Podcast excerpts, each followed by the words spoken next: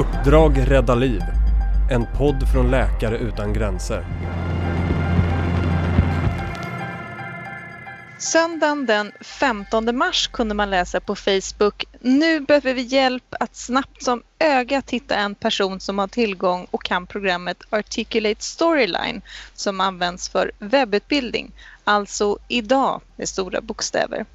Författaren bakom den här posten var sjuksköterskan Anna Sjöblom som nyss blivit indragen, hennes ord, i uppdraget att sätta ihop webbutbildningar för sjukvårdspersonal i Sverige i samband med covid-19. Anna jobbar också vanligtvis som medicinsk rådgivare på Läkare utan gränser men är tjänstledig just nu från den rollen. Men idag så är hon med oss via länk för coronatider kräver ju som ni vet lite annorlunda sätt att mötas. Så jag kan ju passa på att redan nu be om ursäkt för det dåliga ljudet. Men välkommen Anna! Tack så mycket! Var sitter du någonstans? Jag sitter i mitt vardagsrum och tittar ut på en blå himmel. Mm. Jag tänker att vi börjar på en annan kontinent innan vi börja prata om Sverige. För du har jobbat för Läkare utan gränser i både det stora ebolautbrottet i Västafrika och nu senast i Kongo. Och nu vill jag inte på något sätt jämföra ebola med covid-19 men hur är det att jobba med en sån farlig sjukdom som ebola? Ja, jag, jag tyckte att det var tungt på flera sätt. Eh, både 2014 när vi varken hade vaccin eller några lä läkemedel som bet på det här viruset. Men även 2018 i Kongo när, vi, när det fanns ett vaccin eh, och vi kunde vaccinera mycket sjukvårdsarbetare och andra som jobbade i kontakt med eller de som hade varit i kontakt med ebolapatienter. Det fanns också flera läkemedel som just använd, hade börjat användas under liksom, strikta forskningsprotokoll i och för sig. Men eh, anledningen till att det var så tungt var ju att så många dog. Eh, i ebola. En ganska plågsam död också när vi ibland i bästa fall kunde ge smärtlindring, lugnande, som tar hand om komplikationerna som vätskebristen genom att ge dropp och febernedsättande och sådär. Men i många fall så, så kunde vi inte rädda patienternas liv. De dog inne i sin ensamhet inne på högisoleringsavdelningen och, och det var tungt. Sen i Kongo var ju det väldigt tungjobbat på flera sätt. Um, det är ett område där det finns pågående väpnad konflikt, stor osäkerhet. Vi kunde inte flytta oss eh, alltid dit vi behövde vara och eh, en väldigt svår koordinerad insats som också gjordes ännu mer komplicerad för att tilltron från befolkningen var så låg eh, och eh, det var svårt att ibland förmå människor med ebola-symptom att komma in och få vård och så vidare. Så det var, det, det, det, jag har ganska många även om det var, vad ska jag säga, eh, bägge gångerna väldigt spännande att få vara del av en sån här insats som jag tyckte att vi kunde göra en hel del nytta på plats så, ja, så var det rätt så tungt faktiskt. Men jag tänker, första utbrottet så hade ni ju liksom vi upplever nu med covid-19, det fanns inget vaccin, eh, ingen behandling men nu senast när det var Kongo så finns det ju faktiskt eh, den har kommit fram, tagit fram vaccin som är på mm. försök, men behandlingsmetoder och sånt där. Var det någon stor skillnad? Eh, det var skillnad på olika sätt. Eh, jag tror fortfarande så att, att, att få att för människor som testades positivt för ebola så var det väldigt tungt ändå för man visste att det fanns en stor risk att, att man inte skulle klara sjukdomen. Så att, och det visste ju vi som vårdpersonal om. Eh, och dödligheten har ju varit eh, väldigt hög även i utbrottet i Kongo fast man har haft de här eh, läkemedlen. Ehm, sen var det ju Eh, skillnad också på det sättet att, att, att ehm, man kunde känna att man gjorde mer för, för patienten och så till vidare.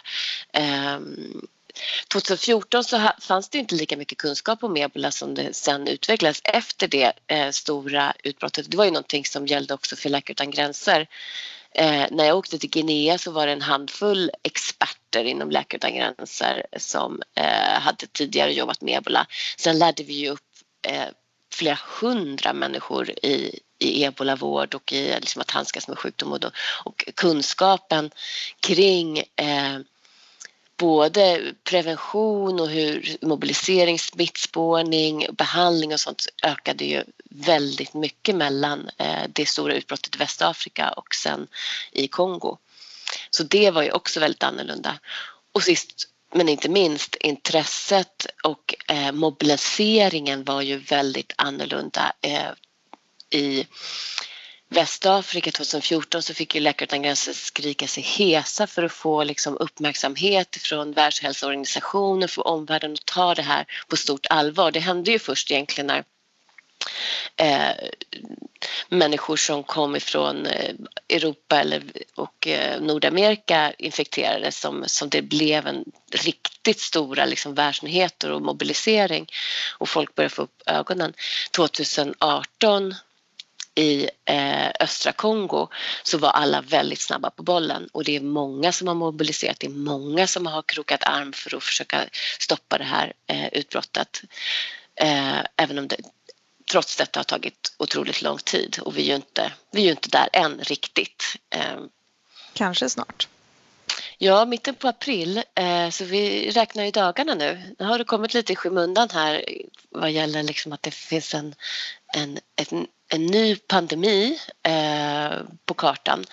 Men vi håller ju alla tummarna att det inte kommer något nytt fall innan vi kan eh, blåsa av just ebolautbrottet i östra Kongo. Och kan du berätta lite kort, och vad är det som krävs för att man ska kunna blåsa utbrottet över? Ja, inkubationstiden har man tagit till, eh, det räknat upp till 21 dagar. Då säger man två sådana perioder på varandra eh, krävs för att eh, man då ska kunna deklarera att nu är utbrottet över. Så 42 dagar utan nya bekräftade ebolafall? Precis. Att jobba i ett ebolautbrott med en farlig sjukdom som det ändå är, vad är jobbigast? För mig tycker jag det var två saker som var jobbigast. Dels att allting var så himla himla trögt. Det kändes som att vi kunde få det här ebolacentret att fungera och rulla. Patienterna kom in.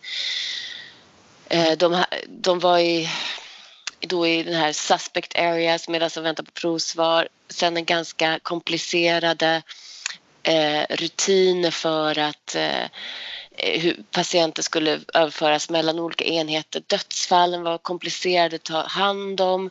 Eh, en dag där inne kunde kännas liksom som tre dagar på utsidan eh, just för att det, liksom, det bara hände saker hela, hela tiden och det var problem som behövde lösas hela, hela tiden. Ingenting flöt liksom enkelt på.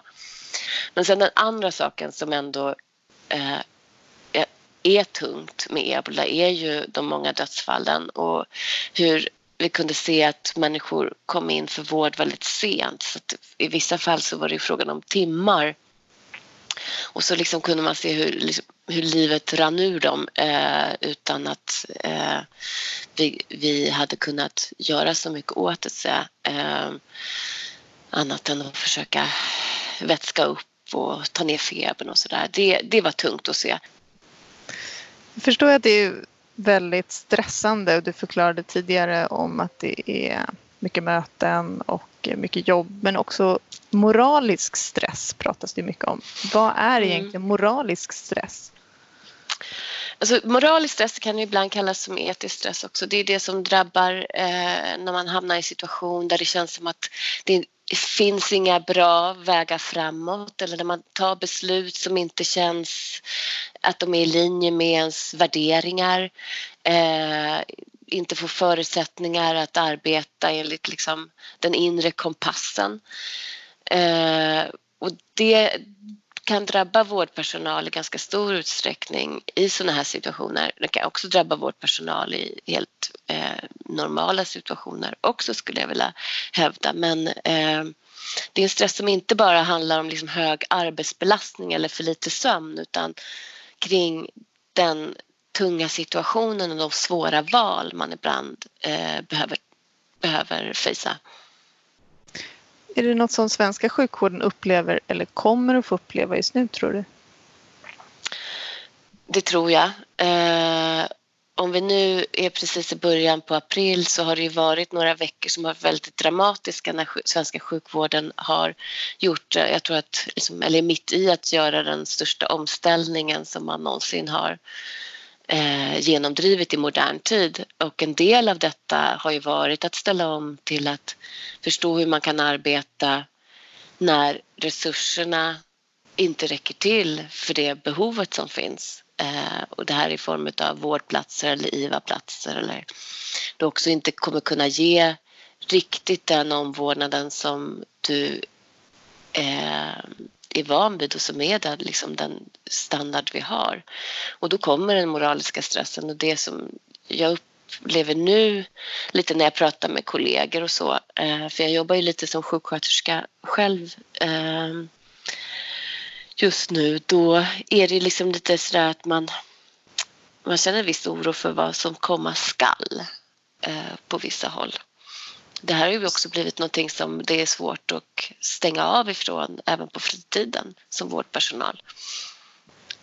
Hur ska man hantera den, den moraliska eller etiska stressen?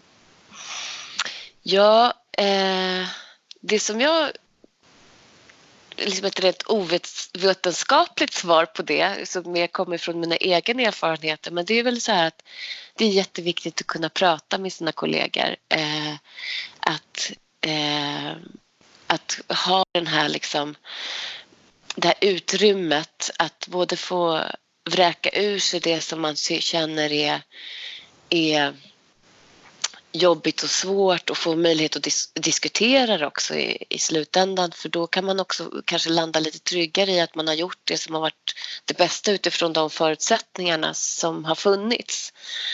Eh, och jag tror också att det är väldigt bra att man till och med planerar in sånt i, i, eh, i arbetet eh, som en typ av liksom eh, som ett avslut i slutet av dagen vi pratade inledningsvis om din jakt på någon som kan göra en webbutbildning. Hur gick det till slut? Hittade du någon? Jajamensan. Eh, folk är väldigt hjälpsamma eh, i de här lägena. Eh, det spreds snabbt. Jag tror att jag fick ganska många förslag på också folk som ville hjälpa till och gå igenom LinkedIn-sidor och se vilken, vilket det här programmet var. Jag kan ju ingenting om, om webbutbildningar och dataprogram men, men vi hittade en person som började morgonen därpå vid åtta tiden och, hjälp, och hjälpte till i produktionen. Så det gick bra och nu är ju utbildningarna ute. Nu får du först börja med att berätta vad det är för okay. typ av utbildning du har gjort.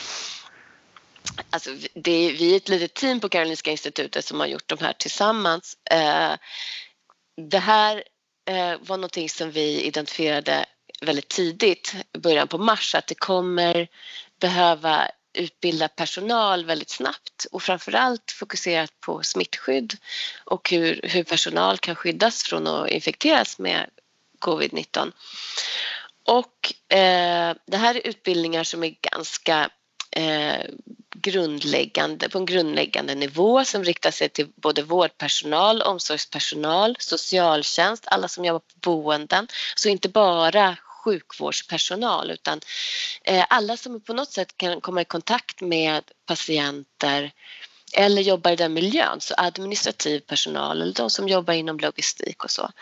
Ehm, så, och vi fick ut den, vi gjorde klart den på en vecka ungefär, två utbildningar och sen så eh, nu idag fick jag siffror på att det är 63 000 personer som har gått den och sen igår fick vi klart eh, också ut eh, den på nya språk. Den har funnits på engelska ett tag, de båda delarna, men den första delen finns nu också på arabiska, persiska och ryska. Eh, så ja, det, det har varit fullt ös. Aha. Och hur kommer det sig att just du blev indragen i allt det här? Ja, alltså. Jag hade redan i början på året en, en vilja att börja jobba som sjuksköterska igen eftersom jag jobbar, har jobbat ganska mycket, länge med Läkare utan gränser men inte i svensk sjukvård på sju år. Eh, sen kom corona och eh, då fanns jag tillgänglig till att dras in på det här. Som, arbetet har ju utförts av Karolinska institutets kunskapscenter för katastrofmedicin. där vi är några personer som har jobbat i, under andra omständigheter eh, både med ebola men också liksom i humanitära eh, situationer och som har lite vana med att eh, det här med att snabbt ställa om och snabbt starta upp nya enheter och sådär. Så att då har vi liksom, då har vi tillsammans gjort det här. Eh, och det är väl lite kopplat till kanske att eh, när det är kris så vill jag gärna hitta en roll och kunna göra någonting. Så är det. Alltså under den här senaste månaden har jag fått, eh, haft kontakt med jättemånga som har jobbat med Läkare utan gränser ute i fält som verkligen har kunnat få användning av den kunskapen på sina arbetsplatser här och också uppmanat arbetsgivare att ta liksom vara på dem, den kompetensen och på de perspektiven och se till att man lyssnar till de människorna som har jobbat under sådana extrema förhållanden för man kommer med någonting annat. Och jag har hört också väldigt många liksom, exempel på att det har blivit så också. Allt ifrån att folk har hopplat in som stabschefer eller är med och öppnar upp nya avdelningar och sådär. Från Läkare utan gränser finns det någon slags snabbhet vilja att göra skillnad snabbt och lite så här, som brukar säga, liksom, ofta en sån pragmatism i sådana här lägen. Vad kan man göra som är enkelt och snabbt och blir liksom effektivt och blir en bra lösning för så många som möjligt. Och de perspektiven behövs i Sverige idag. Och där handlar det inte bara om sjukvårdspersonal. Jag tänker om man har jobbat som logistiker för Läkare utan gränser så kan man säkert också ha det mindset att ta med sig. Absolut. Och inom HR, eh, ja, Eh, det här är liksom en, en, en bredare kriskompetens eller en någon slags eh, flexibilitet som, som, som vi har, många av oss. Och sen också en liksom handlingskraft. Folk bara gör eh, och det är fantastiskt att se. Att det finns ju så många positiva exempel på det också just nu i Sverige kring runt covid-19. Mm. Just nu så pratas det på väldigt många håll i sociala medier, i eh, media i stort också om resurser och att resurser mm. inte kommer att räcka till. Det här är ju något som vi inom Läkare utan gränser ser ganska ofta i vårt arbete ute i världen. Ser du några paralleller här? Ja, det gör jag i alla fall i hur eh, vi behöver fundera över mycket tydligare vad vi använder resurserna till och den här eh, berömda omställningen. Att ställa in viss typ av verksamhet till förmån för det som är eh, akut och inte kan anstå eller livräddande.